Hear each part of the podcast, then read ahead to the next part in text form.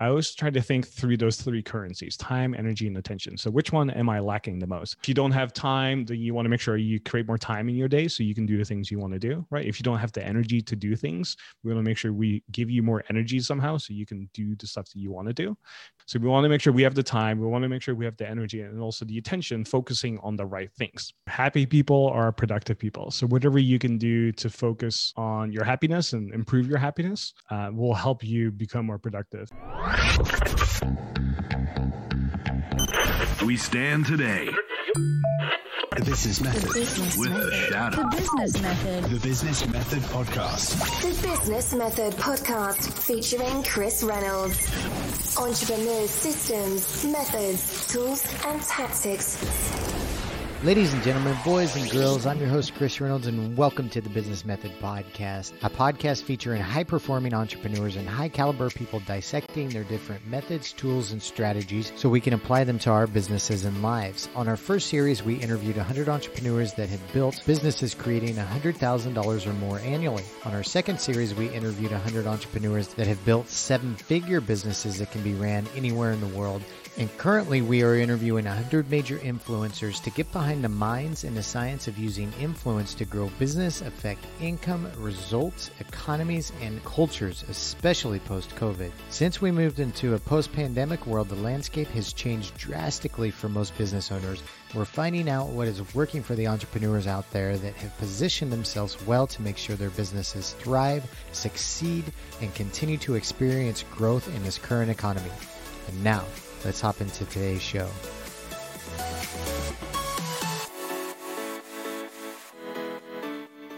The Business Method.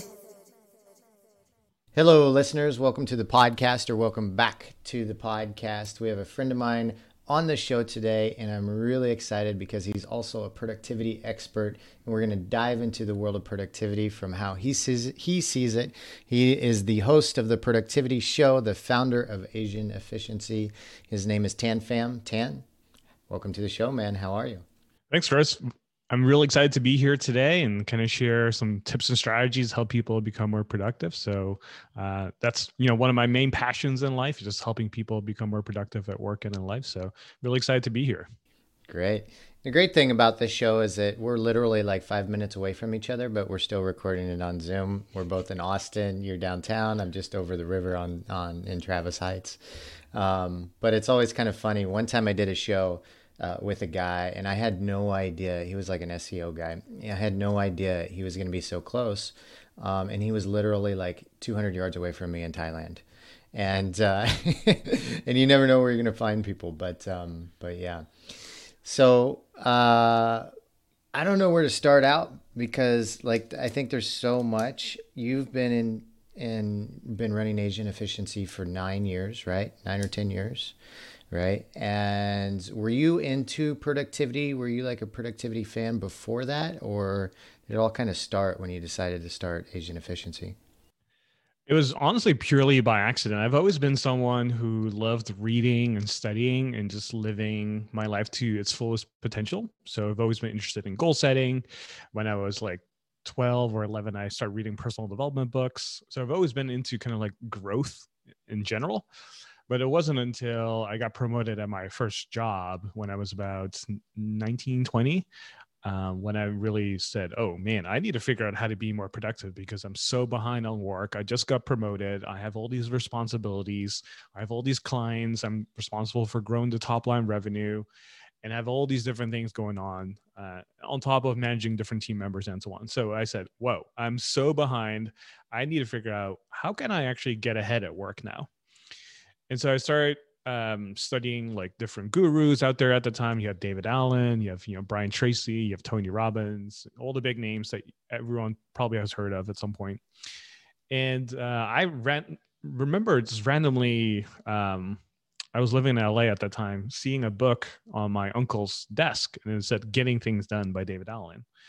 And I thought, oh, this sounds interesting. Um, you know, I've seen it laying around there, but never really looked into it. And then when I needed the guidance of uh, how to figure out how to be more productive, I reached out to him. He said, "Yeah, you should go check out this book." So I started reading that book, and really helped me solidify kind of like ideas that I had and ways I could improve my own productivity. And long story short, I tried all sorts of different methods. Some of it worked for me, some of it didn't. Some of it made my life even worse. and so after a while, I kind of created my own personal system around productivity and how to focus and how to be productive, uh, specifically around digital technology tools. Because a lot of stuff that was being taught and was written about was just like, you know, do this on pen and paper. And uh, it doesn't really take into account if you have a digital, you know, task manager or a to do list and this is also at the time when the iphone just came out and that was you know really revolutionary because it changed the way we looked at information received information how up to date we were with everything using our calendar email and so on. So there's nothing like that out there at that time and i said you know what? I need to create my own system around that that's technology friendly. And so uh, eventually i c- kind of created my own personal system and ever since then uh, been kind of like writing about it and i said hey you know what? Um, I get a lot of questions from friends and family about how I do these things now. And so I started to document some of my findings on a blog called Asian Efficiency.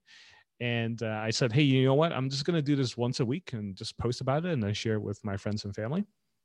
And after a while, it took a life of its own where people were like, whoa, this is great content. Uh, people started linking to my website and wanting to hire me and offer, you know, more advice and say, hey, this is what you should do. And also are you available for coaching or do you have any courses or ebooks available? And that's when the light bulb moment went off and i said oh yeah we should turn this into a business because a lot of people are uh, needing this apparently and that's how it accidentally turned into a business about a year and a half later.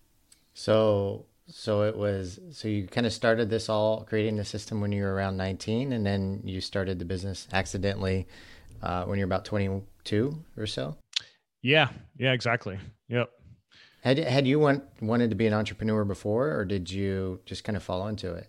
So my first business I started when I was like 13. I read Rich Dad Poor Dad when I was 13, and um, yeah, I come from an Asian family, and I'm you know instilled ever since I was young to be a doctor or a lawyer, you know, or um, or anything in the you know the STEM field, and so I was always, you know, raised with that mindset. And it wasn't until I was literally like hanging out on the IRC channel. I don't know, I don't know if you remember those days, but uh, there's like the local chat rooms, um, chat rooms back in the day where most of the programmers and kind of like hackers were hanging out uh, because I taught myself how to code. And so um, I would literally go to the library every single week, read the books I could, you know, find. Even though I couldn't afford them, I would read them at the library. And anytime I had some sort of pocket money, I would then buy books um, and, and, take them home and t- teach, my, teach myself how to program. And so there was this guy on there. He said, "Oh man, I, was, I just read this book, Rich Dad Poor Dad. You know, changed my life." And I was like, "Wow, okay, let me go check out this book." And start reading that book. And I thought, "Whoa, this is such a mind bender because it's the exact opposite of what my parents told me. And so I was really excited and motivated to say, hey, I can actually take control of my life in that sense and create my own future. And so uh, since I taught myself how to code, um, I decided to essentially, you know, lend my services by creating web applications for people. And uh, that's how I got my first clients uh, because I was one of the first people who created a, a an open source RSS reader at that time. And so uh, I published that in PHP, and um, a lot of people ended up using my code and wanted to hire me. And then I started hiring my friends to come come work with me because I was getting so many clients that I taught my friends how to code. And so um, I did that for a few years. And then once I moved from the Netherlands to the States, um, the time zone difference made it really challenging to keep up with the business. So I eventually sold it to my best friend, and that was kind of like moving on from that point. And then it wasn't until a few years later when I started my second business, which is the business I still have today, which is Asian Efficiency. Got it. Makes sense. So uh, you did mention like some of those productivity tactics uh, made you perform worse then it made you perform then made you perform better. So i'm curious like do you remember some of those some productivity hacks or tactics that you've applied um, during the past or any time that have uh, actually been worse for you than more effective? Yeah this is one of those things where you kind of have to discover by just doing different things and over time you kind of figure out what works for you. And one of the things that worked for others was scheduling every hour of the day or scheduling every 30 minutes of your day And if you read other people's uh, schedules or how they do things, like there's a big VC, I won't name him necessarily, but uh, I'm, sure if I pop his name, you'll you'll recognize him. And he has his day scheduled by 15 minute chunks.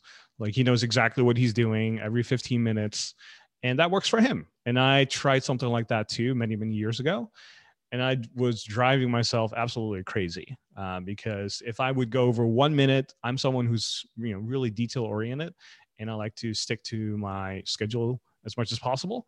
And so if I have every 15 minute schedule and I go over one minute, I feel like, oh my gosh, it's gonna cascade into a big disaster. I'm a loser. Yeah. Such a loser. This is this is not gonna work for me at all. So I tried it for a few weeks and a few months and just you know drove me absolutely crazy. So it worked for others, but that was one of the strategies that definitely didn't work for me.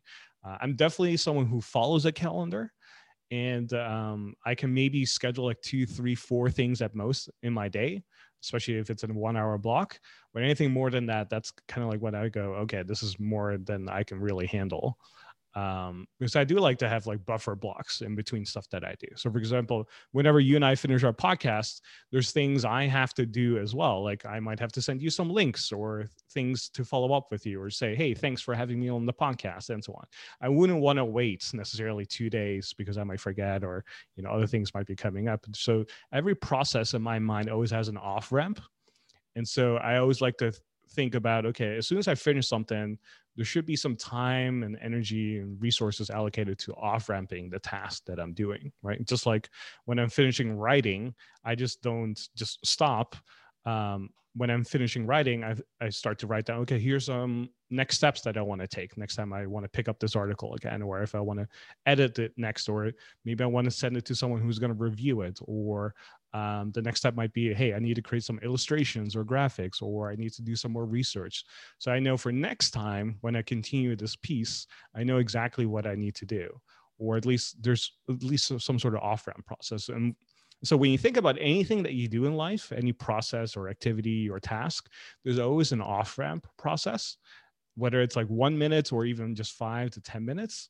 Uh, when you start to see how that's true for pretty much everything you do you'll start to notice that uh, if you can just spend just a few minutes every single time you finish something to go through that off ramp process, uh, you'll make your life so much easier for next time when you get started uh, because you know exactly what you need to do, or uh, you already closed an open loop so you don't have to think about it anymore. And you can just move on. I, I agree with you 100%. Like I can schedule about four to five hours per day that's blocked off, but also need that off ramping process. It's just like a time that our brain can decompress and use a little bit of creativity to, to do follow ups and think about what's next. Like I think it's really healthy. And I, like I've tried that also, um, you know, booking, you know, every, every hour throughout the day and it drives me nuts as well. I don't know how people do it, but if it works for them, it works for them. That makes sense. Um, any anything else? Any other productivity hacks or strategies you've tried that you found that really didn't work well for you? Oh, um, another big one. This is maybe a little extreme for some people, but um, some people try to maybe sleep like multiple hours a day throughout the day. So instead of one long night of sleep, you sleep maybe for a few hours and then you wake up and then you you know try again. You work on some stuff and then you take another uh, rest period where you sleep for a few hours and um and you tried that? little, like four hours on that. four hours off four hours on? Yeah, yeah, that kind of thing and just that drove me absolutely crazy too. So i'm willing to try anything once. I'm willing to try all sorts of crazy experiments just for the sake of just figuring out what works for me and what works for a lot of people. Um, and that's what we're kind of known for at AE as well is we're willing to try a lot of different things but here's actually the stuff that we've tried not just me but also other team members as well. And this is what's working for us and this is how we're going to teach it to you as well. Uh, so we're willing to be the guinea pigs in that sense and make sure that uh, our audience understands that hey this is worthwhile experimenting. This is maybe not so worthwhile to experiment with. What are some some newer productivity strategies that, that really surprised you that you've t- tested out and you thought oh wow that that's working much better than i thought it would um, well, I think like within the last couple of years or something. Yeah, I think sleep is a really big factor. Um, I think there's more awareness now around sleep, and if you zoom out one level above that, would be recovery. So I think as high achievers, we're always looking for ways to do more, do more, do things faster, do more, uh, do things more efficiently. And there's always go, go, go, right? Um, but if you look at even professional sports, something I'm very obsessed about, um, you see there's a big emphasis on recovery nowadays, where it's yes, we play a basketball game or a football game or a soccer game, and it's not just moving on to the next thing, but now they're talking a lot more about nutrition. They're talking a lot more about sleep and recovery, right? And so there's a big movement in health and wellness in general around recovery. And you see this translating into overall performance at work as well. And so um, sleep is one of the biggest factors, right? So at Asian Efficiency, we teach this framework called TEA time, energy, and attention. So there are like three currencies essentially. And if you don't have time, then you want to make sure you create more time in your day so you can do the things you want to do, right? If you don't have the energy to do things, we want to make sure we give you more energy somehow so you can do the stuff that you want to do because you can be, you know, the most strategic person in the world you can have the best tools available but if you have no energy to execute it doesn't really matter what you know. It's not going to get done right? So we want to make sure we have the time we want to make sure we have the energy and also the attention focusing on the right things. Because as you know nothing is more frustrating than spending all this time and energy and money on something only to realize it's the wrong thing. And so we want to make sure that those three currencies are always maximized. So that's that's why we call it the TEA framework. And so energy, I think, is the biggest, newest thing that people are really becoming more aware of. So sleep is a big factor. Uh, nutrition, I think, has always been a big factor, but it's now even more important. Where people are becoming more of what they're eating, right, and how it's affecting their, you know, glycogen levels and like their brain fogginess in general.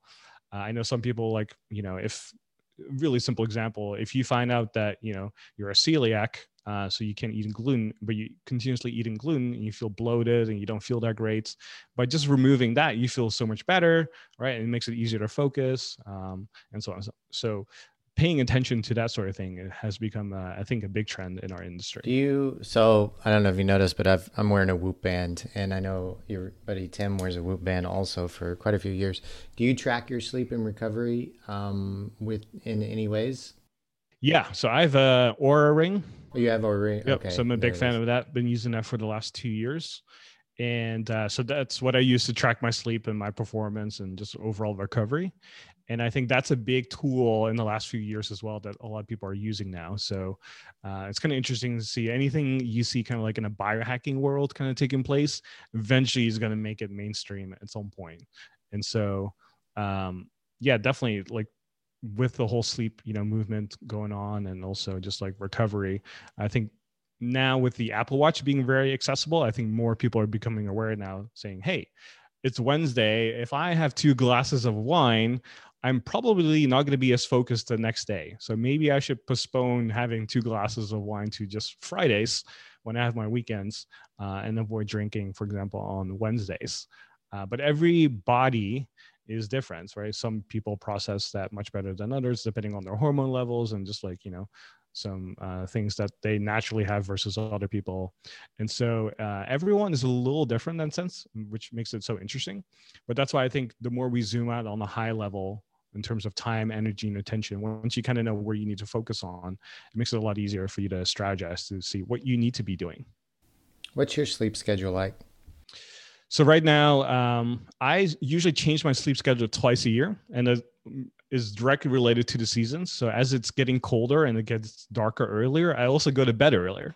And so uh, by the time it's around December and, January, I usually try to be in bed by like nine o'clock because it's already dark. There's usually nothing going on outside. It's way too cold. So I like to be in bed early. Uh, and then as soon as summer hits, then I usually like to stay up later because there's more social things going on. Uh, the sun is out later, so around that time i could go to bed anywhere between 11 or 1 depending on on the day. And so uh, as we're now entering the kind of the colder season i'm also seeing myself going to bed earlier and earlier and earlier. So right now it's about 10 10 30 uh, so give it a few more weeks and it'll be 9 o'clock sharp. Yeah. And in wake up times do those shift as well? Uh, not so much. I usually know that uh, i need about seven and a half hours of sleep right? So and what I when I say sleep, I really mean seven and a half hours in my bed. Uh, how many hours I typically sleep is anywhere between six, six and a half or so. but um, that doesn't really change as much. I know it changes over the years a little bit, but uh, for me, generally, it doesn't really change much. And I also know that if I want to have a good quality night of sleep, uh, my body just for some reason just wakes up as soon as it hits sunlight. And so uh, if I go to bed at two o'clock, I just can't go, you know, seven and a half hours later and wake up at say 9:30.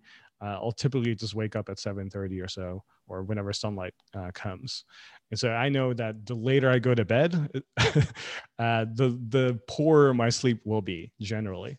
And so, um, you know, there's always this challenge that I think a lot of people come to me about, and I'm sure you've been asked this too. Is well, you know, I like to have good sleep, but I also like to have a social life. Like, how do you balance the two?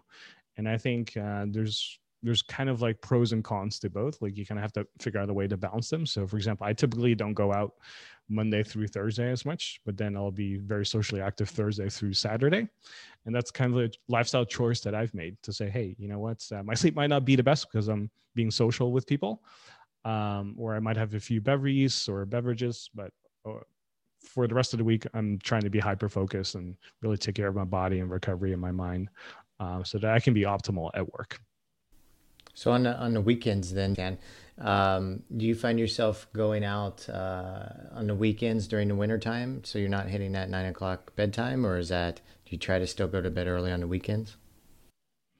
I'm definitely less socially active during the colder months, so uh, I might go out maybe once or twice. Um, where it's when it's sunny, probably three or four times a week. Um, but yeah, definitely less active. So I maybe you know do a night in more often, watch some more. I actually think I watch more TV uh, during the colder months, um, and also just like try to stay in as much as possible. So I won't be as active, and so I do some of my most important work during those months as well to kind of like make sure that the rest of the year I don't have major projects going on. Um, so it's you know I'm a big believer of just following cycles and seasons, and so during the winter months when uh, I'm not so socially active, I try to do a lot of my writing, uh, working on courses and projects, and just trying to think like six months ahead of time or even 12 months ahead of time to say, hey, this is how I want my life to look like, and so what kind of rocks or movements do I have to put in place right now so that in the summer I can travel or be socially active with people or do all these different things and so on. And and so the winter times then you're still doing those seven and a half hours or so, then you're getting up about five o'clock or so? Yep, yep so I'll wake up pretty early when it's still dark since I just go to bed earlier, right? So the, the secret to waking up earlier, which is something a lot of people want, is simply just to go to bed earlier. it's really mind blowing, right? It's really that simple. It's, there's no particular strategy or tip or life hack. Is just go to bed earlier and you'll wake up earlier, right? So, um, one of the things that I do recommend is I have this thing called a Verilux Happy Light so it's kind of like a light therapy device. So the challenge is um, if you wake up early and it's still dark and you're inside a lot of times, especially if you're working from home, you probably don't get enough sunlight. You probably don't get enough vitamin D. And I've done a lot of blood tests and I've been vitamin D deficient. So I've been kind of like helping supplementing that, but also with the Verilux Happy Light, you can kind of like put this light on your desk and it will shine like kind of like sunlight on you without the UV rays. So it's not damaging to your skin but it'll help you one wake up two you get the vitamin d benefits from it and so when it's still dark outside at five o'clock or six o'clock in the morning you can still feel like you're awake because it helps you wake up too uh, and get enough sunlight in your daily daily life as well because i uh, i found out that i'm affected by sads seasonal affective disorder. And basically what that simply means is um, you easily get affected by kind of like um, your mood gets easily affected by the weather meaning if there's not a lot sunlight it's easier to get a little bit depressed or a little bit more moody and i didn't realize this until i went to the netherlands where i grew up uh, one time during a winter and i was sitting inside for a few days and i go man I, I don't I don't know what's going on. Like this is the worst I've ever felt. But I'm around family, I'm around friends, and like, you know, and there's all these good things going on, but I still feel a little sad, a little depressed. And I was looking into it and I realized, oh, I'm one of those people that easily gets affected by uh, SAD, seasonal affective disorder. So if that's you, you know, stock up on vitamin D. Uh, definitely recommend 35,000 IU at least a week. And then also getting something like a light therapy device like the Verilux Happy Light that I have. And then, and then are, are you trying to go out and get sunlight every day then? Yeah, now I try to do that every single day. So part of my morning routine is to step outside uh, while it's still sunny. Right. So even right before we're recording this podcast, uh, I was trying to step outside, just um, I have a sweater on right now, but I was like taking my sweater off, you know, having just a t-shirt on, just soaking up the sun because it does really impact your mood. Um, so it's one of those like simple routines or habits, if you want to call it, to incorporate into your life that makes a big difference. Uh, because one of the things I always like to say is happy people are productive people. So whatever you can do to be happy, meaning you get enough sunlight or you do the things you truly enjoy, it makes you automatically so much more productive. And so, without knowing how to do GTD or any productivity strategy, if you're just ha- a happy person in general, you're gonna get stuff done. So, whatever you can do to be happy, uh, try to focus on that. So, happy people are productive people. I love that.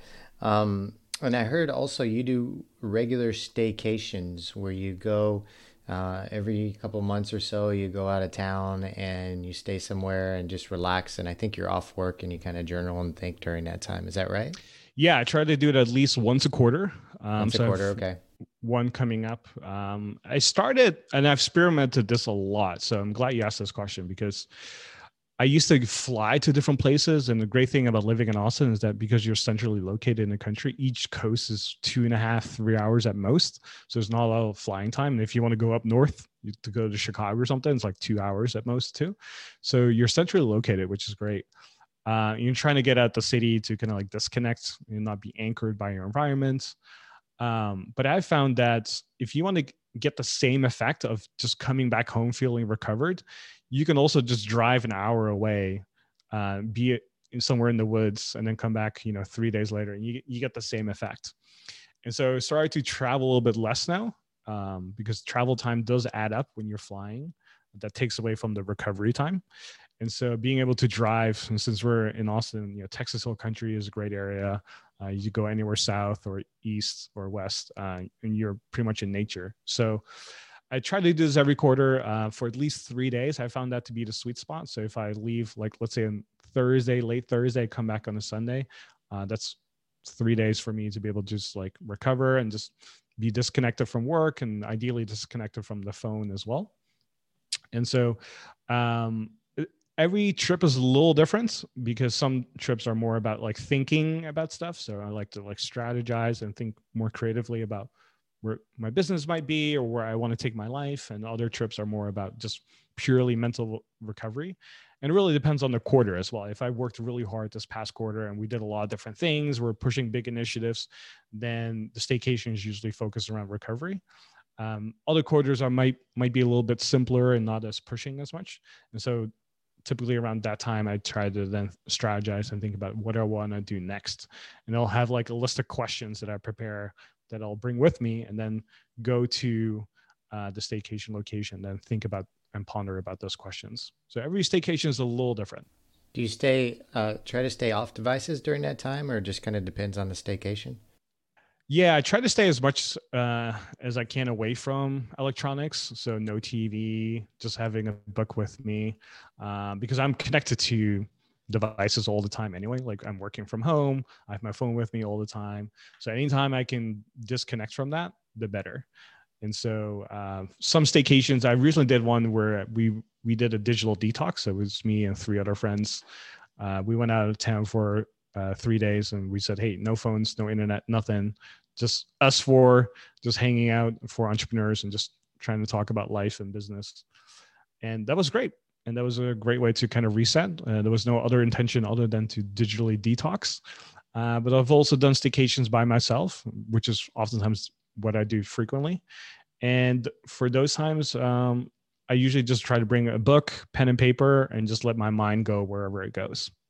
Um, when you did the digital detox, Thanh, did you did you miss your devices?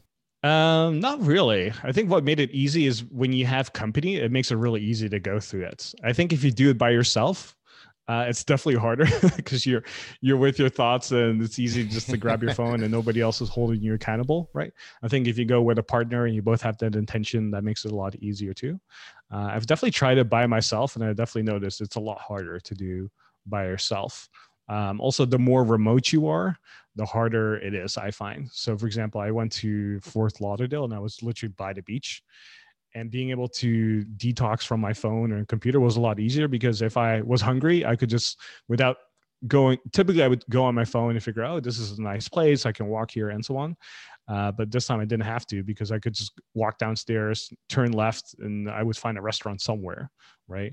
So I didn't have to do any sort of research. So uh, that made it a lot easier as well when you're in kind of like a major area. It makes it easier to disconnect rather than if you're in the rural area i find it easier to go oh let me just check real quick what's going on um, because you know just in case because i'm here by myself up in the woods you know something goes wrong or i miss out on something uh, that makes it a little harder if you are detoxing in a rural area without other people around what are some of the things that you could do to avoid going back onto your phone or computer uh, any activities or things you've come up with that, that really works so I would say just leave your laptop and tablet at home. That's the first tip is just leave those devices at home. I know with the phone, I think it's crucial to bring it with you for emergency reasons. But then once you do arrive, just turn it off. And I just kept it in my backpack. And so I would travel with my backpack with my phone in it just in case, but I would just have it turned off. And um, I think the other thing that really helped with me uh, throughout this process was just having this curiosity mindset of, hey, remember those days when we're growing up when we had to use like an old school map to kind of get around? It's kind of like recreating those days where, you know, when I had to go downstairs to the concierge and ask them, hey, I'm looking for some Mexican food. Where would you recommend I go? They say, hey, if you exit a hotel, turn left and at the stoplight, turn left and then turn right. I go, okay, great. Now I just have to force myself to remember those directions and then remember the name. And if I get, get lost or I don't know, you would have to ask a stranger and say, hey, I'm looking for this place. Where do you think this is? And so if you go in with that mindset of just being curious and just, you know, be, recreating those old days in a way, uh, that makes it really fun for me. So when I was in Fort Lauderdale, as an example, I kind of did that. Um, so it's, you know, it's one thing you kind of have to learn as someone who's really obsessed about productivity. Not everything is going to be efficient or timely, uh, because typically my default mode is to go, okay, we're gonna go to this restaurant at 5:30. This is this is the way to go. Here are the directions. We're gonna hop in an Uber, and then you know, here we go. Uh, so we know we're gonna be there at 5:30. And so now, uh, having my phone turned off, I'm gonna go whenever I want to go whenever I feel hungry. There's no schedule, right? There's just kind of, you kind of go with the flow. And I will arrive in the way that I will arrive. It might not be the most efficient. I might get lost, right? Uh, I might have to wait a few minutes instead of making a reservation. Um, I can't call to make reservations. So I have to ask the concierge if they can do it for me. Yada, yada, yada, yada. It's not going to be the most optimal or the most efficient, but it will be done, right? And so just turning my brain off in that sense to go, hey, not everything has to be optimal or efficient was kind of nice and relaxing for once. Well, thing, the thing too with the, like the phones, there's there, I mean, they, they, when doing that, you're avoiding when you're using your phone for directions and planning everything you miss out on the opportunities to have you know some little subtle connection with maybe the person that's running the concierge or the front desk of the hotel or asking somebody for directions. And i feel like these are like the next generations that like a survival skill for them is going to be like read a map or find a restaurant without using your phone. And for us you know it was like what we did growing up you just went to the concierge you went somewhere hey where's uh, ask somebody you know where's a good place to go go? Where's a good place to to eat and that sort of thing? Um, my dad and I did a, a father son trip around the coast of Ireland, and one of the things we wanted to do, we did book Airbnbs every day um, but we didn't know where we were going to go every day. And we would ask locals, like, hey, where should we go the next day? Where's the, the cool places around here to go visit? And we found these secluded beaches and all these little hidden gems around because we were just asking locals, like, where do we go the next day? You know, we're going around the coast. We want to end up in this area. What do you guys recommend? So, um, yeah, those are those will be survival skills for the next generation. But right, um, So you talked about your own system, Thanh. So when you're when you're young and you knew, realized you needed to create your own system to be productive, uh, which then turned into Asian Efficiency. Um, and I'm sure you've mentioned a few of the things that's within your own system so far. But uh, can you can you give us a broader view or a more detailed view on what your your productivity system looks like these days? Yeah, absolutely. So it's relatively simple. Um, I'm a big believer of a few big ideas. So first one is the TEA framework, so time, energy, and attention. So anytime I don't feel like I'm doing my best work or I'm not feeling my best or I'm just not as productive as I could be, I always try to think through those three currencies, time, energy, and attention. So which one am I lacking the most? Is it the time? Is it the energy or is it the attention? Am I focusing on the right thing or not? And for example, if I feel like, oh man, I'm I'm not as focused or I'm not as energized as I could be, then I know, okay, it's probably a time or an energy thing. It's not a time thing. It's not an attention thing. I know what I need to be doing and I have the time to do it. But if I don't have the energy, it's not going to get done. So, okay, now it's like a, this diagnostic tool to say, okay, if I don't have the energy, why is this happening? Am I sleeping right? Oh, if I'm not sleeping right, okay, then I need to address that. So I'm going to go to bed a little, earlier. And so you kind of use that framework to diagnose where I need to focus on, just personally to figure out what I can do to optimize my performance, right? So that's the first thing. Uh, so it doesn't require any tools or technologies, really just optimizing how you show up for work. That's really the first and foremost most important thing that I think a lot of people should be thinking about. So as you're listening right now, just think about that framework time energy and attention. If you're not that productive right now where are you lacking the most? Which currency is kind of like empty of the of the third maybe it's two of them maybe it's all three of them maybe it's just one of them right? So fi- fix that first. And then the other approach that i always take is the rule of three. So what that simply means is that for every single day i try to accomplish three major things nothing more, nothing less. I just try to accomplish three major things. And also for the week, I try to accomplish three major things as well. And so it's for me, it starts on Sunday. And Sunday is when I do my weekly planning. And I have like a checklist in Evernote that I run through where I plan my upcoming week. And it takes about 40 minutes, 45 minutes or so. But those are the most valuable 45 minutes of my week because I know that I have, first of all, three outcomes defined that I want to accomplish that particular week. I will also plan my next day as well. So on Sunday, I will plan my Monday and I try to follow a strict Monday through Friday schedule where I know every single day I have three outcomes that I want to shoot for.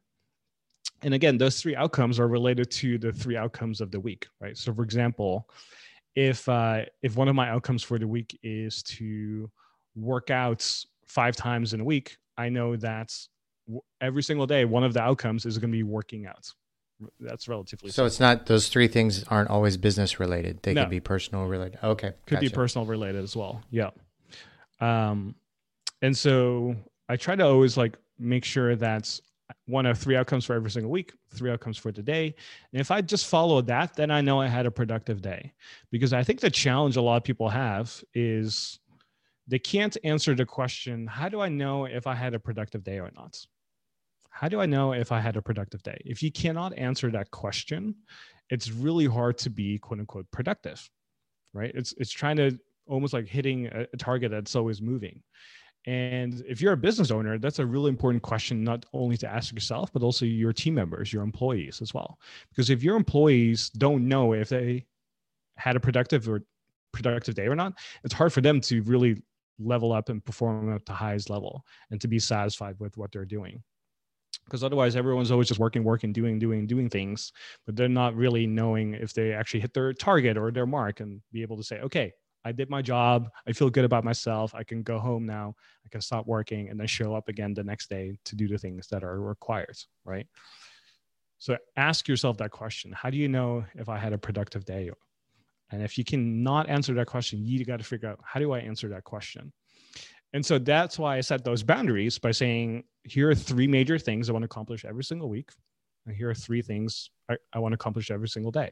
And those three things for the day are changed every single day.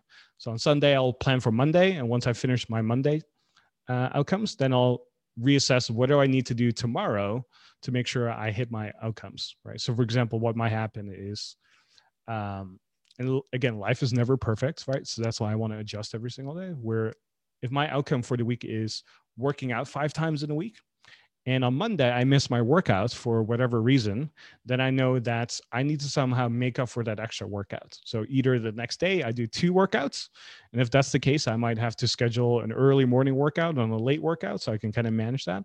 Or I might say, hey, you know what? Uh, I'm gonna have to work out on Saturday or something like that to make up for that as well, and kind of plan for that. And so I like to adjust every single day. And so if you just follow that simple principle of the rule of three, three outcomes for the week, three outcomes for the day, what you start to notice that one, you're not going to be pedaling all the time trying to figure out, okay, I'm going to do 15 things in a day. Because realistically, like you said, if you just block four hours a day of working, that's a lot of work in, in reality. That's a lot of focus time. And for me, that usually is around three major initiatives every single day. So uh, on top of that, I still, you know, check email and do other you know, miscellaneous things that need to be done. But the three things that I pick are those things that are moving things forward. So these are things I intentionally pick to say, hey, I want to move these projects or goals forward.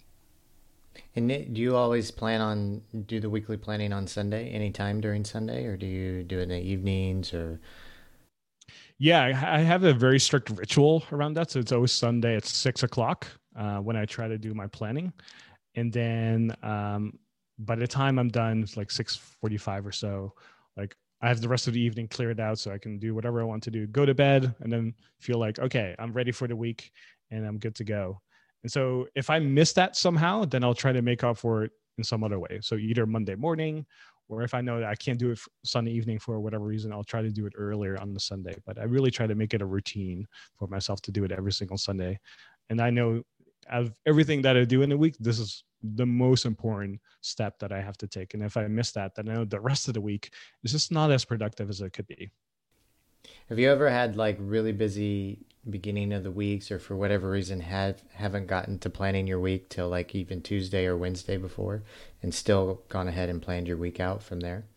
Yeah, that has happened a few times, especially when I'm traveling. Uh, if you cross multiple time zones, sometimes stuff like that happens. Um, and even then, I will say, if I just start, let's say, planning on a Tuesday as an example, that's still that planning aspect still makes a major difference for everything else that is coming up. So it's not necessarily the process itself that's so so valuable. It's just being aware of what's ahead and just knowing that, for example, okay, I have uh, for example, a lot of errands to run on Thursdays. I have to go to the dentist. I have to drop off this piece of mail and so on. And if you know that you have a lot of errands to run on a Thursday, but you're then also trying to accomplish like three major things that day, they might actually counteract each other because you could not be running errands and doing these three major things at the same time. And so if you then schedule those things both at the same time, you might, you know, kind of like frustrate yourself when intentionally you don't actually have to. And I've had those days too where, yes, I want to do these three major things or a lot of different things, but also I have to run all these different errands. And by the end of the day, I go, man, I man, I didn't have a productive day at all. And it's because I just didn't hit my mark when in reality it was virtually impossible to hit that mark right? And so we we set our own standards we set our own benchmarks and if we can be intentional and be aware of what's coming up and how we can set those standards it makes it a lot easier for us to hit our scores and hit our targets. I, I found the same thing like some occasionally like I'll, I'll you know i'll be so busy i can't plan until tuesday but i've even planned as late as wednesday you know it's like wednesday morning and i'm like should I even plan? And I'm like, oh, I'll just go ahead and try it. And then I do it, and I still feel like I have a very productive week at the end of Friday, just because I planned Wednesday, Thursday, and Friday, and Monday, Tuesday. You know, whatever happened, I was traveling or um, sick or something, you know, and I didn't get around to it. So, um, the so you have your weekly planning schedule, and you talk to to us about that. Do you do you do any long term planning, like yearly? You know, decades, uh, lifetime planning? Any any type of systems around those? I've tried all sorts of different things. For me personally, I started off with annual planning. So I said, hey, here's like one major goal I would like to accomplish or two major things. And that kind of works. But then I started to break it down to quarterly, where I do every single uh, quarter, like one major initiative and i found that to be much more effective so i do have some like major goals in life that i might try to accomplish like in 10 20 years from now uh, and I look at those every now and then. But I'm hyper focused around what I do in the next 90 days.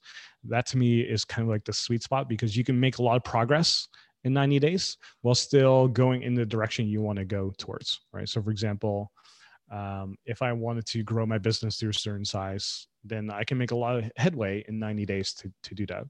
And that might be an annual goal as well, but I need to have a sense of urgency as well to focus and do things. And if you set annual goals, I find that you miss that sense of urgency because you could say, "Oh, well, it's uh, you know, we're four months in now. Uh, we still have you know eight months left. Yeah, I think we're going to be fine."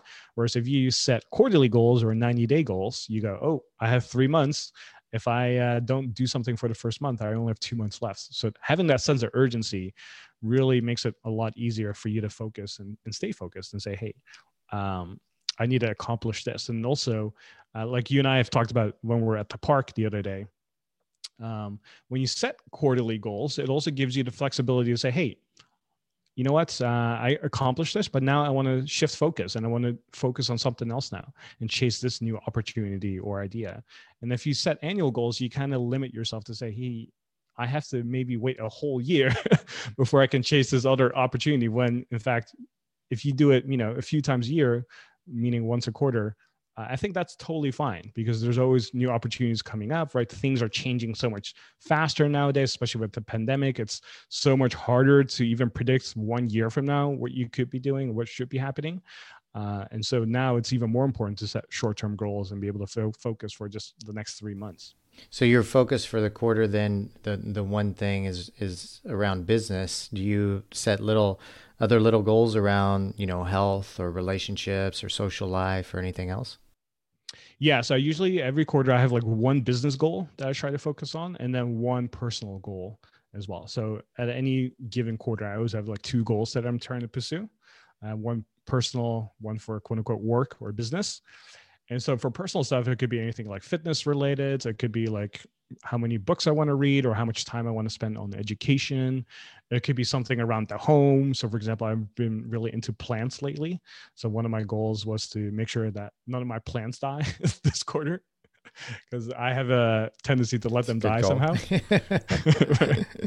so, um, so there's all these different goals that I have, and some some are related to travel, some of them are related to finances, like certain money saved up or a certain credit score, right? Uh, there's all these different goals that I have in my personal life that I always try to focus on, and it's so true. What I find is whatever you focus on expands, right? So if you want to improve your finances, focus on that for a quarter, and that expands.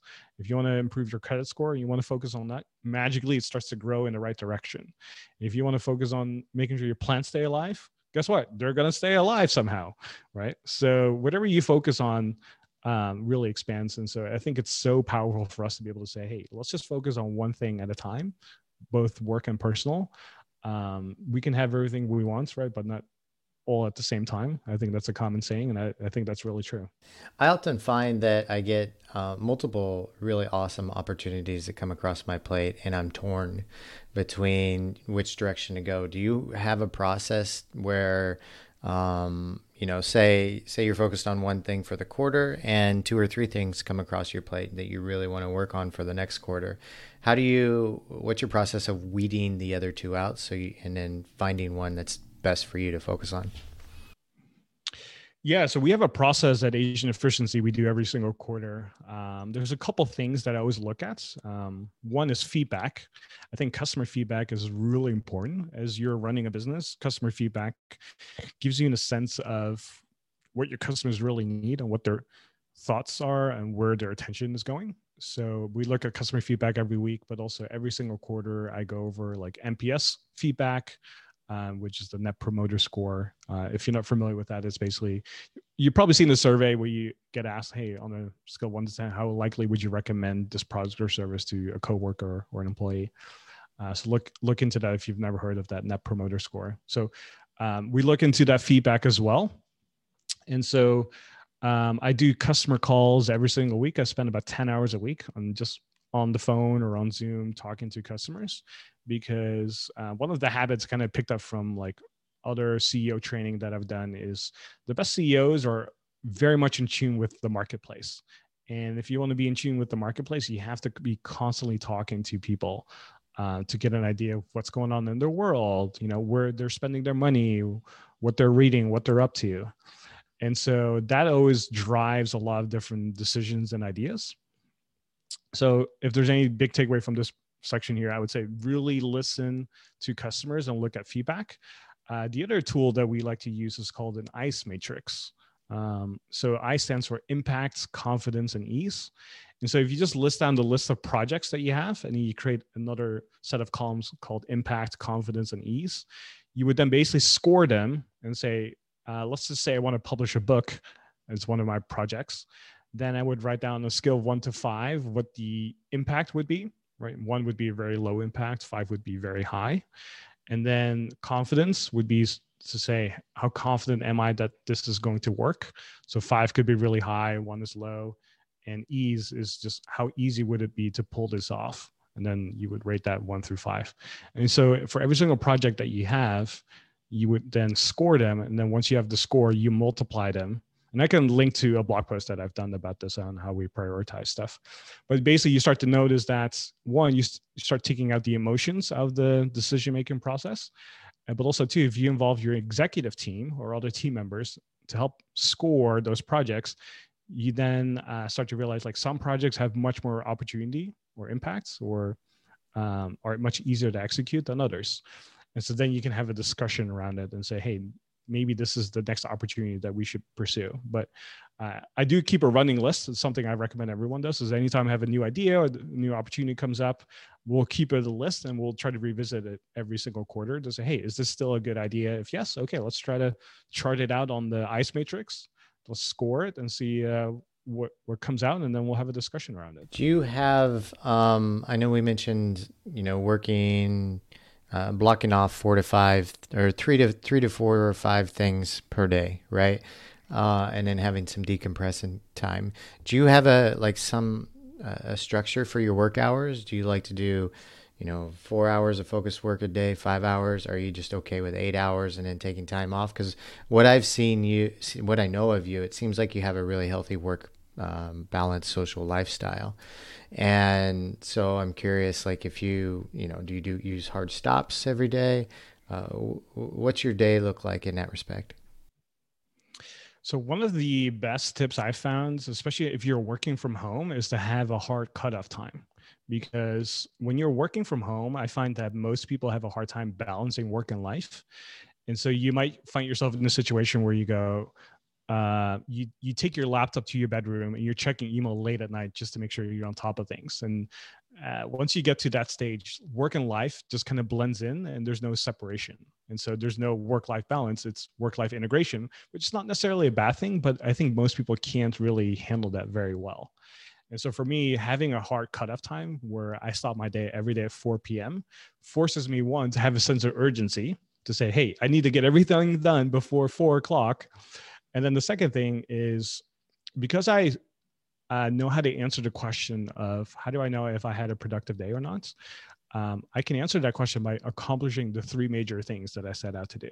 So if I accomplish those three things, I usually like to start my day around eight, seven, if I wake up a little early, but seven or eight o'clock. And then I'll just go as long as I can or need it until four o'clock uh, to get it done.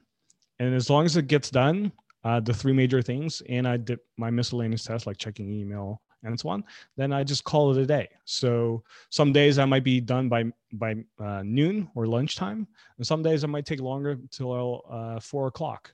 But usually, once it's four o'clock, I usually try to really stop working. If I don't hit my three outcomes, then one of them will just roll over into the next day, and I know that okay, I tried. I didn't have a super productive day, so I'm gonna have to try again the next day, and that's okay. What are you doing on your off time? So, like, say you take take off at noon, you've got all your three things done, or early in the afternoon. What are you doing for the rest of the, the afternoon and evenings? Ooh, there's a lot of different things I like to do. Uh, one is I'll just text some people or call people and say, "Hey, do you just want to hang out and do something?" Um, I'm a big fan of going to this place in Austin called Generator Athlete Lab. So they have like the, the, the saunas, the, the cold tubs, the hot tubs. So I'd like to do some sort of recovery work as well. Um, I'll text my trainer if I'm done earlier and say, hey, can I squeeze in an extra workout with you? Um, I'll do some extra reading. So I'll bring a book with me and just go to like a local coffee shop or the park and just sit there and do some extra reading. Um, or if I'm done early, I'll just take my laptop and just start planning other things like planning upcoming trips. I love traveling. So anytime I can plan an upcoming trip, uh, I'll, I'll, I'll, do that. So there's a lot of things I'm always doing, uh, not always like recovery wise, but just whatever extra time I have, I just try to work on the next thing, but usually not work related. So uh, I get this a lot. People, people tell me that I'm, they, they believe that I'm a very calm guy and grounded and rooted. Um, and then I kind of have a Zen type of personality, but you know when i when i hear that um, knowing my own internal world um, my internal world is like things are going a thousand miles per hour. I'm thinking of projects and businesses and all these opportunities all these things that i can do. Um, but i guess i you know come off as a very calm you know and, and grounded type of person. Um, i'm curious if you get that because you seem like you know kind of a Zen master. You're just like have this cool, even personality. You know, you're really clear and focused on everything. What's your internal world like? I do have uh, a lot of things going on upstairs, um, but I've also learned uh, through hard times that when you try to focus on so many different things, that you can never really accomplish what you want to accomplish. So, for example, in our company, there was a time where we had three quarters in a row where we didn't hit any of our targets, not even remotely close. And, and, the reason was we were just so spread out thin because we were trying to focus on so many different things at the same time. We're trying to launch a conference, we're trying to launch a new course, we're trying to do more online advertising, we're trying to hire more people. Uh, there's all these different things going on. And it was also at the time when the company was growing pretty fast. And so when we're trying to focus on so many different things, we were never doing one thing really well and nothing really got progressed or nothing was making much progress. And that lets you really low company morale, where for three corners in a row, because we weren't even remotely close to finishing anything, uh, people were losing momentum and morale for the company. And we started to lose money in the company as well. And so that was a really tough lesson because uh, you know there was financial incentives that weren't met uh, the company was losing money uh, as a result of that. We were losing people as well.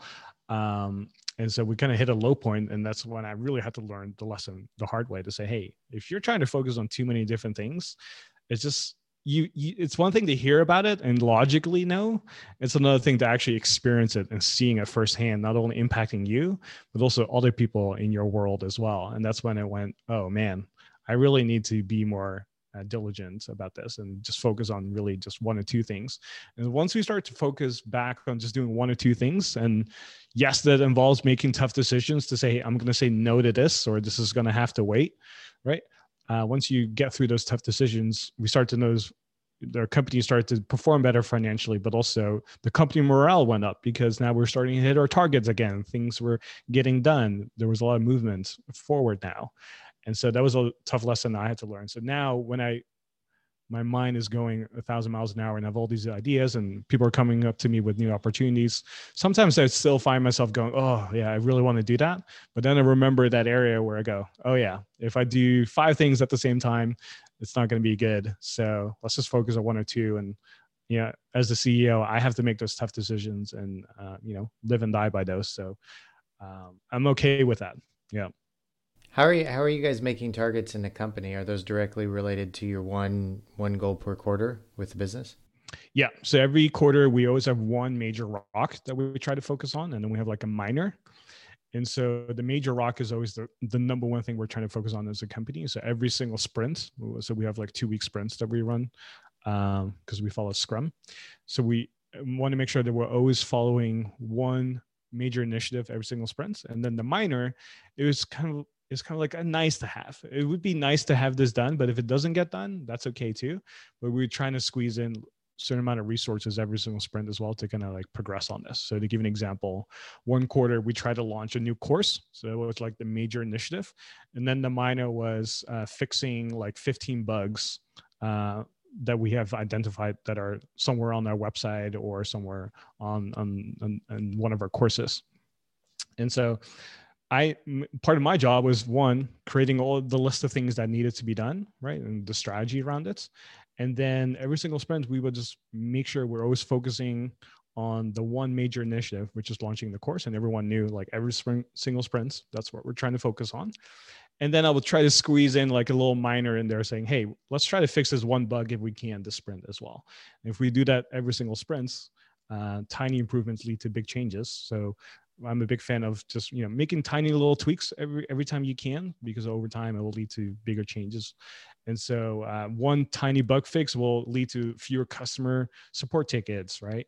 Uh, one less refund. Um, and if you can just make those little little tweaks every single quarter, uh, I think it will really benefit you in, in the long run. And so we're always trying to focus on just like one major thing and then one minor thing that would be nice to have to be done.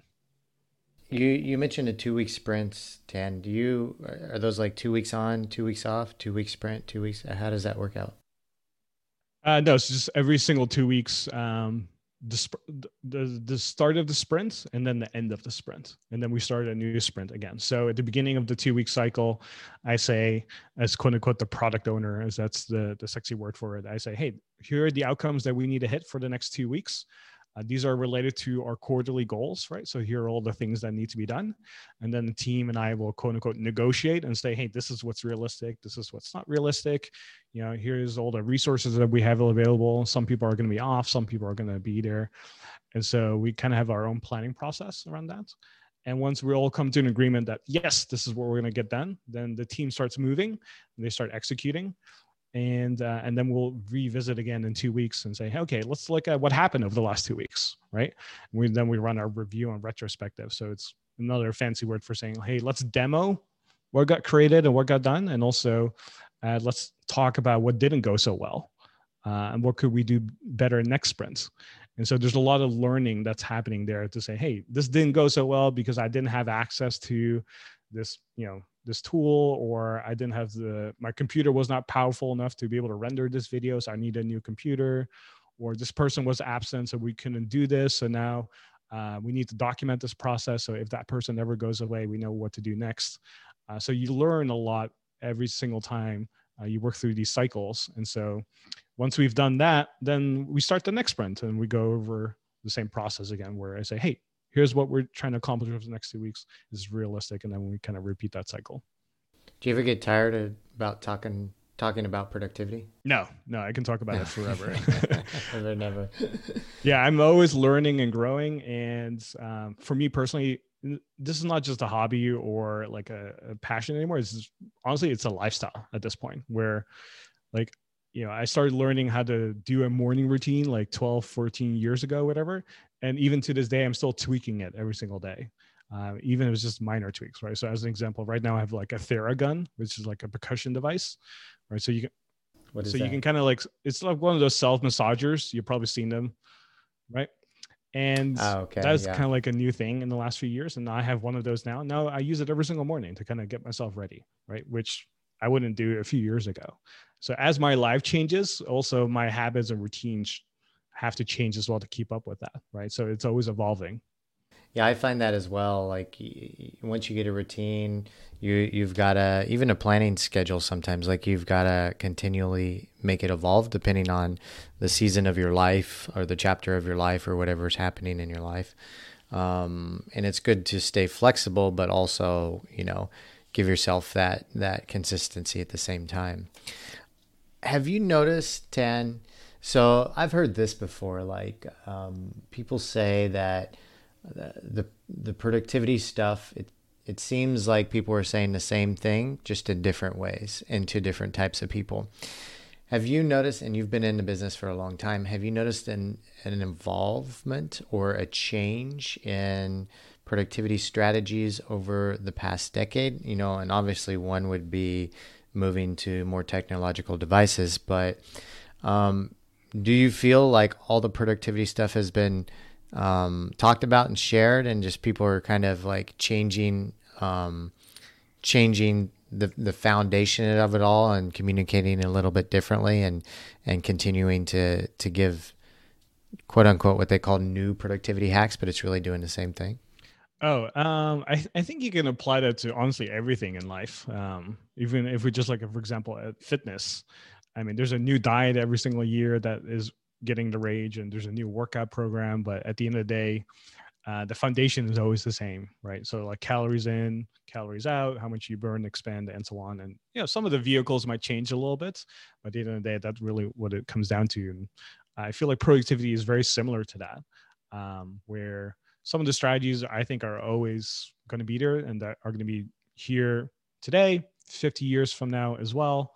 Um, and so we're, we're trying to teach the timeless uh, stuff that works today and also works 50 years from now to our clients as much as possible.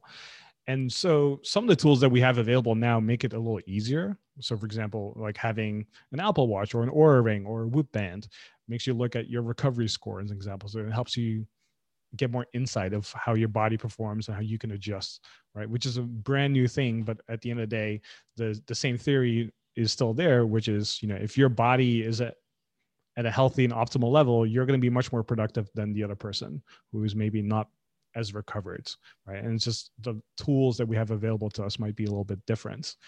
And so I do think, you know, some of the things that are coming out are going to be kind of like different spins on what has been working already. Um, but I also think that's a good thing because sometimes people need to hear it from a from a different story or a different source from different angle. And uh, if if that wasn't the case, then I think personal development would have died a long time ago. Because I think when it comes to personal development, most lessons have already been figured out thousands and thousands of years ago. But now we're just being it, being taught differently, and we just you and I also have to be reminded of them in different ways. Yeah, I, I saw this YouTube video recently of this older gentleman and he was saying i've been to all the personal development conferences. I've done all the productivity hacks. I've uh, studied with the biggest you know gurus around the world. I've meditated with buddhist monks. You want to know what i learned? Be grateful you've got to be grateful to change your life that's it and and it kind of makes sense right but we have all these different ways to to figure out you know the time the timeless and the true ways of being productive, but sometimes we just hear, need to hear it in different ways in order to understand it. Um, I know you're a big fan of LeBron James and Kobe Bryant, and uh, you're big into the sports world and basketball. So I'm just kind of curious, what about those guys really inspire you, and maybe who are some other heroes of yours that you look up to? Yeah, so I'm a big fan of sports in general. So moving to the United States is one of the best things I've ever done because this is a country that is obsessed with sports and sports coverage is 24 7, which is unlike anywhere else in the world. Um, so I'm a big fan of LeBron James and Kobe Bryant just because one, they play for my Lakers. So that's my team. And they just won this year. So that's good. But also just Kobe Bryant, seeing him play, but also just hearing stories about his work ethic and what it takes to win and just his attitude and mentality about winning and just doing whatever it takes to get stuff done. Uh, even playing through major injuries and still winning and then getting stuff done really uh, gives me no excuse to say if I'm waking up and I don't feel great about myself, I have absolutely no excuses compared to what this guy has done and played through. And so that is something that I find very inspiring. And then uh, LeBron, um, he is he's somebody who's really heavily focused on his body and recovery process. He's uh, you know pl- entering his 18th year, which is unheard of, still being the best in his sport, uh, which is also unheard of at his age. And so a big credit to that goes to not only his workout program, but his recovery. He's notoriously known for his recovery process. And I've taken a lot of like lessons from that where I go, oh, yeah, as entrepreneurs, we are athletes in our own ways um, because we work our minds a lot and maybe not physically as much, but our minds and creativity is very important there. And we need to recover and take care of that too. So um, I've taken a lot of lessons from that as well. So uh, that's why I started going to Generator Athlete Lab as an example. A lot of the tools that they have there is stuff that he uses personally. And so anytime I see greatness, whether it's a sport or a particular industry, uh, I'm not so uh, interested in the person itself necessarily, but really what they're doing in general to be so great at what they do and the behaviors that they have and the mindset and so on. Um, and so it doesn't really matter, honestly, which sport it is. I could be interested in tennis or, you know, someone who just dominates the the trash industry or the garbage industry or whatever. Um, if someone's great at what they do, I'm always fascinated by why, like what's driving them, like what are they doing that no one else is doing. And so uh, I just happened to watch a lot of sports and just fell in love with those two two people who play for my team, and so that made it a little easier to uh, continue my research. Um, it, so I'm guessing basketball is your favorite sport. It's actually my second favorite sport. Soccer has always been my number one, uh, or football, as we like to call it outside of America. but yeah, uh, yeah, Chelsea is my team. Uh, Ajax, which is from Amsterdam, is my team as well. Um, any other athletes that you really look up to between uh, besides those guys? You know, I think Roger Federer, I think, is a really interesting guy who's naturally very gifted at what he does, playing tennis. Um, and he's kind of like a guy who's not really well known outside of tennis, uh, but he's you know the goats as they call him uh, at his sports. And there's not a lot written about him. Like if you do any sort of research about his recovery process, he doesn't take ice baths or anything or ice cold tubs. He doesn't do any of that. So you go, what what makes this guy go for so long, right? And so um, as you're as you're just doing your research around him, you just start to study that, you know, he's just naturally very good at what he does. It takes care of his body in his own different way. Um, and also his attitude about just like life and what to do off the court as well is something I, I think is really inspiring because like he's one of the few athletes in the world that has like no scandalous, you know, story around him. He's just overall good guy. And if you're in the spotlight so much, it, I think the one of the hardest thing is not to have any scandalous stuff around you, uh, which I, I think is very hard to do. We're in the spotlight so much. This is something I really respect about him as well. You mentioned being inspired by LeBron's uh, recovery process, and that's why you go to Generator Lab.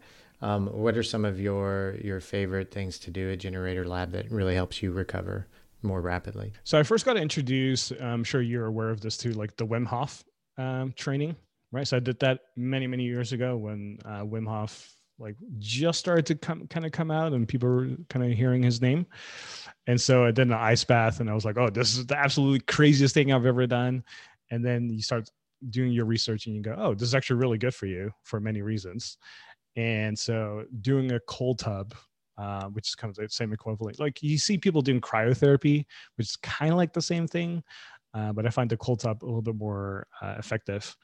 And so that's something I do every week, like two or three times a week. Um, I also go to the sauna, which has many health benefits, also for longevity reasons. So that's something that I'm interested in now as well, is just figuring out ways to live longer. So longevity is an interesting topic to me. Uh, so going to the sauna two or three times a week has shown, you know, to help you fight off, you know, illnesses, diseases, but also to live longer. And that's something I'm definitely interested in. And so uh, those two things are because they're available at Generator Athlete Lab here in Austin. I try to do those two or three times a week. And then the thing I couldn't never figure out what they were because I always would see them on other athletes were those those boots or those sleeves you put over your legs and they kind of like are black and they look all compressy. They compress stuff. So they're called the Normatec um, sleeves or boots. So they kind of like compress your legs and um, increases blood flow and helps you recover. Um, so that's something I try to do as well, uh, two or three times a week. Yep. Nice. I know you're from Amsterdam. Did you ever see Wim Hof swimming through the canals in Amsterdam when you were back home? no, when I uh, whenever I go back, I never see him there, but I always try to meet up with him. Uh, we have a few friends in common, so I always try to see if we can uh, have dinner or something like that. But uh, so far, it hasn't worked out yet. Uh, maybe one of these days. I have a, a good friend that uh, went to university in Amsterdam. He grew up there as well, and he said, you know, when when they were kids, they would see Wim. They would see a crazy old man swimming in the canals, you know, and they thought, "Oh, I'm this crazy old man," and all of a sudden he became famous, and now he's Wim Hof, you know. um, well, cool, man. Uh, I think yeah, we'll kind of wrap things up here, Thanh. Uh, so we'll let uh, the listeners where they can find you at, and we'll give all the links in the show notes and everything.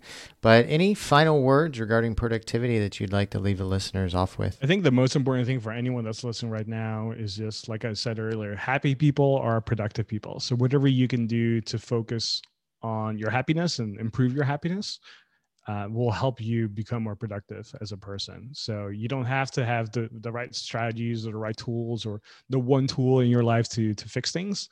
Honestly, if you just become a happier person, you will automatically become a more productive person. So happy to share more links and notes uh, around that on our website uh, in the show notes as well. But uh, just happy people are productive people. And the best place people could find you at asianefficiency.com. Yep. Is that the best? yeah, just go one? to one, okay. and we also have a podcast called The Productivity Show where we have a weekly episode coming out as well. Yes, and I've been listening to it. It's a very good podcast on productivity. Um, thanks for coming on the show, man. Thank you for sharing all your tips and tricks and wisdom with us. I really appreciate it. Thank you, Dan. You're welcome. And listeners, we're going to wrap up there. Thank you guys for tuning in once again, and we'll see you on the next episode. Goodbye, everybody. Hey, listeners, thanks for joining us once again. We wanted to remind you about our high performance productivity coaching and our five, six, seven, and eight figure private masterminds. These are all designed for entrepreneurs by entrepreneurs to help you scale rapidly and grow. Check out all the details at thebusinessmethod.com. That's thebusinessmethod.com. And we'll see you all on the next episode.